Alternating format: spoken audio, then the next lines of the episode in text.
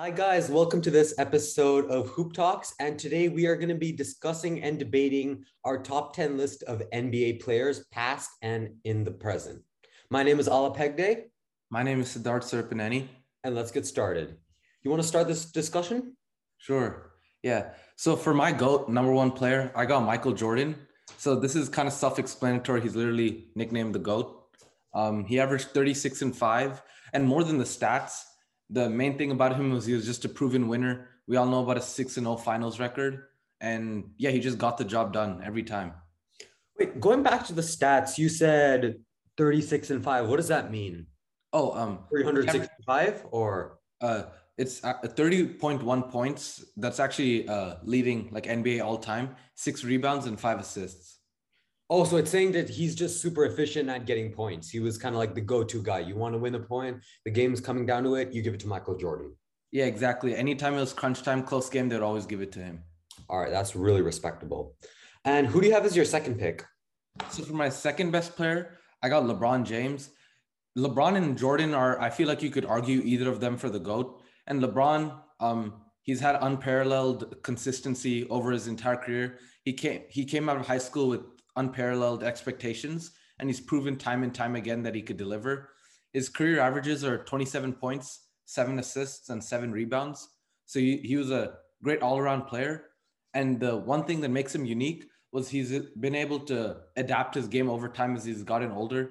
He's obviously been a freak athlete, but he's also a great passer and extremely smart.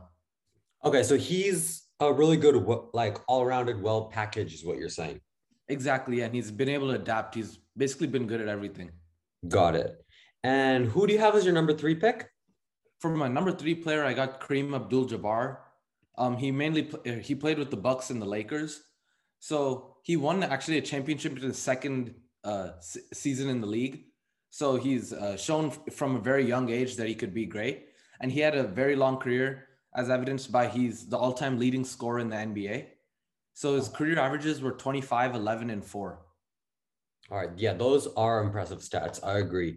But did he win? He when did he win these rings by himself, like Michael Jordan, or did he have another co-star that equally carrying all the burden? Actually, speaking of co-stars, for my number four, I got Magic Johnson. So those two played together for much of their careers in uh, on the Lakers. So uh, those two really went up with some great fights against the Celtics with Larry Bird. So yeah, Magic Johnson would be my number four as he's averaged 20 points, seven rebounds, and 11 assists, which is the all-time leader for assists.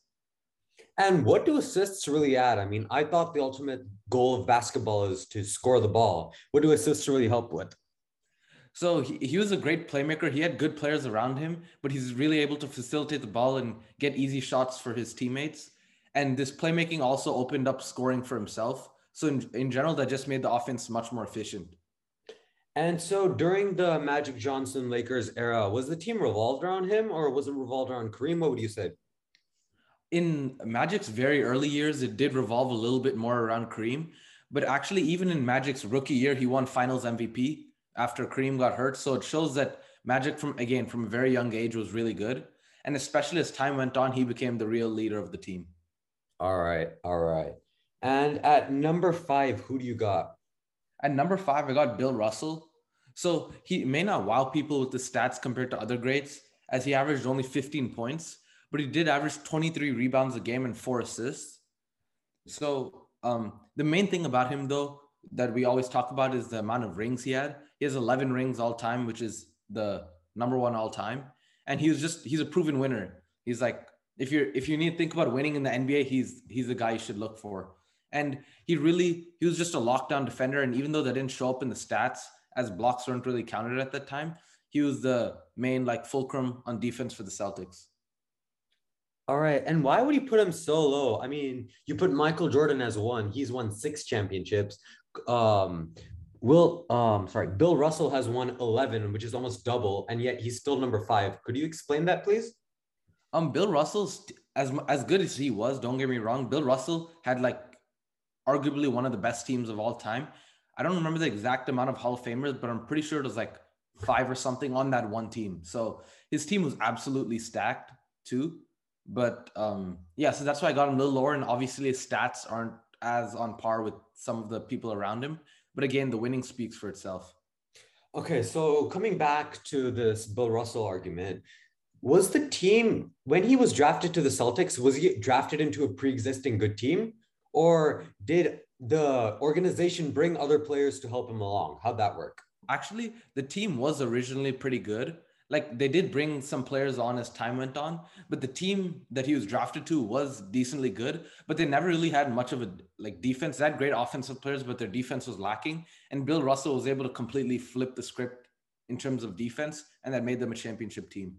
Got it. So he was that kind of switch that they pulled in order to start winning. Exactly. Yeah. All right, that's fair. That's fair. Who do you have at number six? At number six, I got Kobe Bryant. So um, he's averaged. Oh, what? Rest in peace. Yeah. Um, he averaged 25, 5, and 5. And we all know about his incredible work ethic. It's never really been matched. And he was like just a basketball purist. And he, no one could hit tough shots like him. And he, he's, he came again uh, into the league straight out of high school. And at a very young age, he was able to have a three-peat with Shaquille O'Neal. And later on in 2009 and 10, he showed that he could lead a team on his own and won two rings.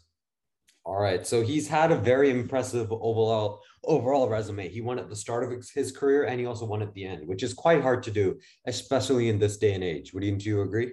Yes, exactly. Yeah, he was just that longevity is has been almost unmatched. And on top of that, um, he's he's one of the most iconic players of all time, especially of this generation. Has inspired plenty of young hoopers to continue improving. And so when you made this list, were you talking about pure achievement, like stats wise accomplishments, or were you talking about the impact on the basketball community and how many kids it inspired, how much of the future generation it inspired? Because I know a lot of the present day players were heavily inspired by Kobe Bryant, Devin Booker in particular. I think he modeled his whole game after the great legend. What do you think about that? Yes, uh, Kobe Bryant has been very uh, iconic, but in terms of this list, I try not to look too much at that. I more looked at people's achievements and their stats because this is like a greatest players of all time list, right? So I feel like those are two key um uh like parts. So you're interpreting greatest as the most efficient. Who do you want to build a team around? Not actually the best for basketball, the best for the future of basketball. Exactly, exactly. Yeah. All right. Who's your next pick? At number seven, I got Larry Bird. He was um he went up against uh, Magic Johnson, especially those two the rivals, and they really revived the NBA in the 80s back when it was uh, dying out slow, or not dying out necessarily, but wasn't as nearly as popular as it is now. So Larry Bird, his stats were um give me a sec, sorry. He he averaged uh I think he averaged 24, 10, and 6. Oh, okay. T- uh, 20. Okay. Okay. 24. He averaged 24, 10, and 6. Thank you. And he was a great shooter, a great all around player. Um, not many wings, especially at that time, could get as many assists as he could. And obviously, I mean, 10 rebounds, that's a lot, especially for someone of his size as a wing. And he really went up against Magic Johnson with, um, and they're great head to head battles. All right. And you said wing. Could you quickly explain what exactly a wing is it? Like, is it a wing on a bird or? Um, a, a wing is basically someone that plays off the perimeter usually. They do play inside too, but mostly off the perimeter, but they're much bigger, not like a point guard. They're usually like usually like six, seven plus. Um, Magic, I mean uh, Larry Bird, sorry, was um like six nine or so. So um really tall and they're usually a little bit bigger and stronger. All right. All right. That's fair. That's actually really good. Who do you have next? Next up, I got Wilt Chamberlain. So he's the man, the myth, the legend, literally. He wants to average 50 points in a season. And his career, he's second all time in average scoring. He averaged 30.1 points also, 23 rebounds, and four assists. Um, so yeah, his stats are just and stories about him are just incredible. And um, yeah, I mean, there's not much else to say. Uh, and the main thing I have him a little bit lower here, even though he's you could argue the greatest stats of all time, is he never really won as much as some of his uh, counterparts, such as Bill Russell. And especially when he did go up against these greats like Bill Russell, he didn't really like his stats severely diminished. So in the end, basketball's about winning. So that's why I got him a little lower. All right. And so you're saying for him, it was more of a mental problem? I wouldn't say mental problem necessarily, but just um, when going up against the greats, he, I mean, he he would, wasn't necessarily able to play up to his normal par, especially dudes like Bill Russell that are great defenders. Got it. And how much of that would you actually put on him versus the team? Like I remember earlier, you talked about Bill Russell having an amazing team to begin with. Did Wilt also have a great team to begin with that could equally sort of rival him and therefore he could directly rival Bill Russell? Or was he carrying a somewhat low level team compared to an all time great team? Oh, for sure. Especially earlier in his career when he was with the Warriors, his team was not nearly as good as Bill Russell's team. So I do understand why winning sometimes would uh, he wouldn't be able to win as much as Bill Russell, for example. But uh, two things. Number one, later on in his career, he did have a great team. And again, he did win some, but he wasn't able to win as much as Bill Russell. And on top of that, mainly in those head to head matchups between Bill Russell and Wilt Chamberlain, Bill Russell came out on top. So that's why I have him a little lower. Okay, that's fair. And what position are we at right now? Um, we're about to go to number nine. Okay, let's hear your number nine. So my number nine is a little bit of a uncom un- or not as popular player for this spot. It's Hakeem Elijah Olajuwon. Okay. So um, he averaged 22, 11, and 3, which at first may not seem as impressive as some of these other players, for, like such as um, Wilt Chamberlain. But the main thing about him, why I have him over here, is in the 90s, Michael Jordan basically ruled the league. But in those two years he was gone, Hakeem Olajuwon won both of the championships. And he had some of the greatest runs of all time in winning those championships. So I feel like that's why he's number nine because he was uh, one of the best players of that generation. Is just he was a little bit overshadowed by Jordan. Okay, so do you think during the Jordan era, which is the 1900, uh, 1990s, do you think he was like the second best player who consistently fell short to Jordan? Or do you think he peaked when Jordan retired for the first time? I think I think it's a little bit of both. He was, I think you could argue, the second best player of all time in that uh, decade. But also, I do think his him and not only him, but his team peaked in those uh, two years when Jordan was on his hiatus. Okay, okay, that makes sense. Yeah, and also on top of that, Hakeem, even though his again these uh, these stats aren't as impressive, he was you could argue one of the greatest defenders of all time. So that's another bonus for him. Okay, and who do you have at your last number ten pick? So at my number uh, ten, I got a modern player in Steph Curry. So he's obviously you could talk about how he's changed the game. Like the shots he shoots are like completely bad shots for like 99% of NBA players, but for him, they're just regular shots. Um, he's averaged for his career 24, 5, and 7, but it has been in this um, last five or six years or so, ever since like 2014, that he's been absolutely insane. He's cha- completely changed the game. You could argue, I don't think anyone else in NBA history has changed the game like he has. And um, he's also one thing I think about him that even a lot of the players above him can't really do is he could really fit in, a, in, in an offense with other stars because he's great at playing on or off ball and is very efficient. So yeah, I think that's one bonus with him. Okay. That actually sounds really good. I can see you put a lot of thought into this. Do you have any concluding remarks you would like to say about this list you've created? Um, well, the two people I feel like are right outside the list would be Kevin Durant and Shaquille O'Neal. So Shaq, we know how dominant he was. I feel like there's not much need, need needing to be said about that. And with Kevin Durant, I do think he could uh, reach the top 10 for sure by the end of his career. I feel like he's just a little bit short in terms of these achievements as of now. Got it. Yeah, I kind of agree with you there. He's a great player. I mean, he's arguably one of the great scorers of all time, comparable to Michael Jordan and Kobe Bryant, but he hasn't shown he can lead a team like he joined the Warriors and so he won the championships with them, but he hasn't really carried a team on his back to the finals and to the ultimate Bill Russell trophy. You know what I'm saying? Exactly. Yeah. And I do think some of it sometimes it's just tough context in terms of injuries or just going up against great teams. But exactly, yeah. In general, like if you look at all these players in this list, they did lead teams to a championship on their own.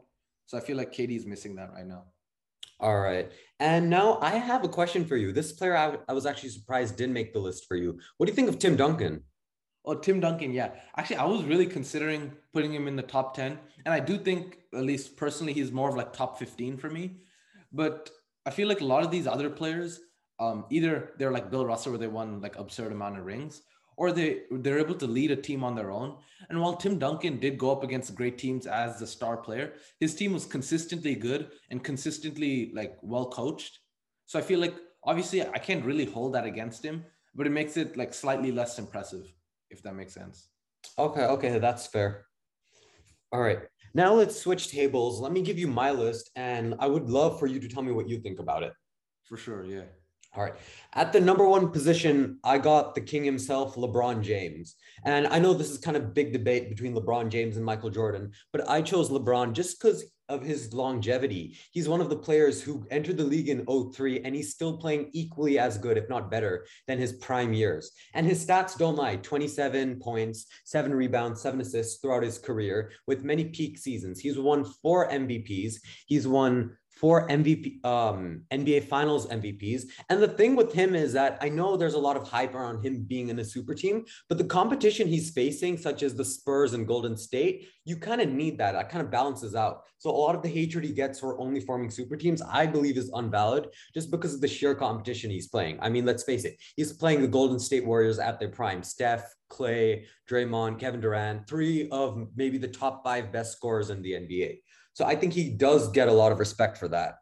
And mm-hmm. additionally, he is arguably the best all round player. We've seen him play point guard. We've seen him play shooting guard. We've seen him play the forwards and the center. He has a ton of size, but he's also extremely smart. So this allows him to be super versatile, and a team can pretty much build anything around him.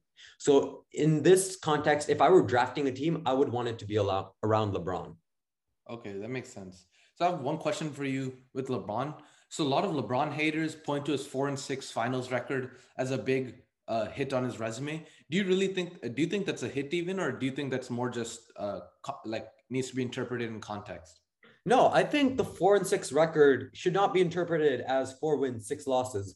I think it should be interpreted as four wins and 10 finals appearances. If you want to compare that to Michael Jordan, he only has six finals appearances. He didn't even make it to the finals most of his career. In fact, LeBron James has made it to the finals more years than he's missed it, which is really saying something considering he's been carrying these teams on their backs. Okay, yeah, that makes sense. So yes, he's not won as many, but the fact that he's just been in the finals so many times, I don't think people should hold that against him. Okay. Now in the second pick, I got Michael Jordan. Again, this was extremely close, but I believe that Michael Jordan is a second because he's good, but in my opinion, he's only good at one thing, which is scoring. He has 30 points per game throughout his whole career, which is insane. And he's put up crazy stats 60 point games, 50 point games, a ton of 40 point games. And so when a team's riding on it, when you need a clutch bucket, I would give the ball to Michael. And he also changed the game outside of just the scope of basketball through his sneakers, through his endorsements. He's really inspired people to become better. And I believe that's also a great characteristic of what makes him an all time great. Okay. So again, I have one question with Jordan in terms of his uh, career path. Do you think that if Jordan was there in those two years that, or one a year and a half that he was off, so uh, he kept playing, do you think he would have won those two rings and had eight straight championships, or do you think probably not? I genuinely think not, because when a lot of people think of championships, they only think of team chemistry and physical playing, but it's a lot more than that. It's the actual mental tax. And we've seen it. Dynasties go up and dynasties go down. We saw this with the Warriors. And by the 2019 fi- finals, they were just fried. Their brains were tired. They've been in five straight finals, and that's a lot for the body to endure. And so I don't think Michael Jordan would have won that. Even though he still would have been playing great, I think he would have mentally crumbled. Okay, yeah, I, I do agree. Yeah. So I think the break that he took was like for his personal reasons as well. He just lost his father. It made sense that he needed to do what's best for him, but also for the sport of basketball. I feel like it gave him a chance to completely reset and actually aim for trying to win the championship. Eventually, it just got boring for him. Okay, yeah. In my third pick, I got Bill Russell. I chose him just because he's a winner. He's the ultimate winner of the sport. The sport is measured on how many championships you can get, and he's won 11. And so I feel like that's purely based off that stat. He deserves the third position because, yes, he's not overall the most developed player. He's insane on defense, but offense, he's not that good. And playmaking, he's not that good. But the fact that he can win 11 rings with all revolving around him, that really says something. And that shows the mental strength he has for that. Yeah, hundred percent. You can't really argue with that many wins. I mean, that's what basketball is about. Yeah, the ultimate goal of the game is to win a championship, and he's done that eleven times. Yep. At number four, I have Kareem Abdul-Jabbar, the NBA current record holder for the most points ever. And I think that's also extremely impressive. He's played for many organizations. He's the best Bucks player of all time, in my opinion, and easily the top five Lakers, in my opinion. And his stats 24, 11, and four. That's pretty insane, especially for the amount of rebounds he's getting. For a big man, yes, that's kind of expected. But throughout his career, if he's able to sustain that kind of energy and win five, four or five championships, I feel that's extremely impressive and he deserves the fourth spot. 100%. Yeah, that makes sense. In the fifth, like you said, I got Magic Johnson. I feel like Kareem and Magic go hand in glove. They were great teammates, and I believe they were arguably the best Lakers duo of all time. They had great chemistry, they helped each other out, and the roles actually made it so that they could like physically on court help each other out. Magic wasn't a big big man. He was a guard. He was a passer, and so he could find Kareem in all these crazy situations which most guards couldn't, and therefore Kareem could get the buckets. So I feel like Magic helped Kareem, and Kareem equally helped Magic. So do you think in their dynamic of uh, Magic and Kareem, Magic was more of the leader, leader, or you think it was more Kareem? In my opinion, it was Magic's Lakers when I view Kareem, I view him in the Bucks, and because I don't, I genuinely don't think Kareem would have won any rings if, if it wasn't for the help of Magic Johnson. But I do believe that Magic Johnson can win rings without Kareem. Okay, okay. And additionally, just the positions they play. Magic is the guard. He's the one who starts off the plays. He's the one that initiates the plays. And so he's kind of like the brain behind the whole Lakers dynasty. And I feel like, therefore, it should be his team to rule. Okay. At number six, I got the man himself, Wilt Chamberlain, the stats getter, 30 points per game throughout his career, 22 rebounds, four assists. And those stats are purely crazy. I'm pretty sure at one point he had over 50 points a game for an entire season. And for him to be able to do that consistently with his competition is absolutely crazy. So I think one thing with Wilt Chamberlain that also gets a little bit overlooked is the fact that he he's the all-time leader in rebounds as well with um, 23 rebounds. So do you think that's like a one part that fans really underrate, or do you think it, we should focus on his scoring?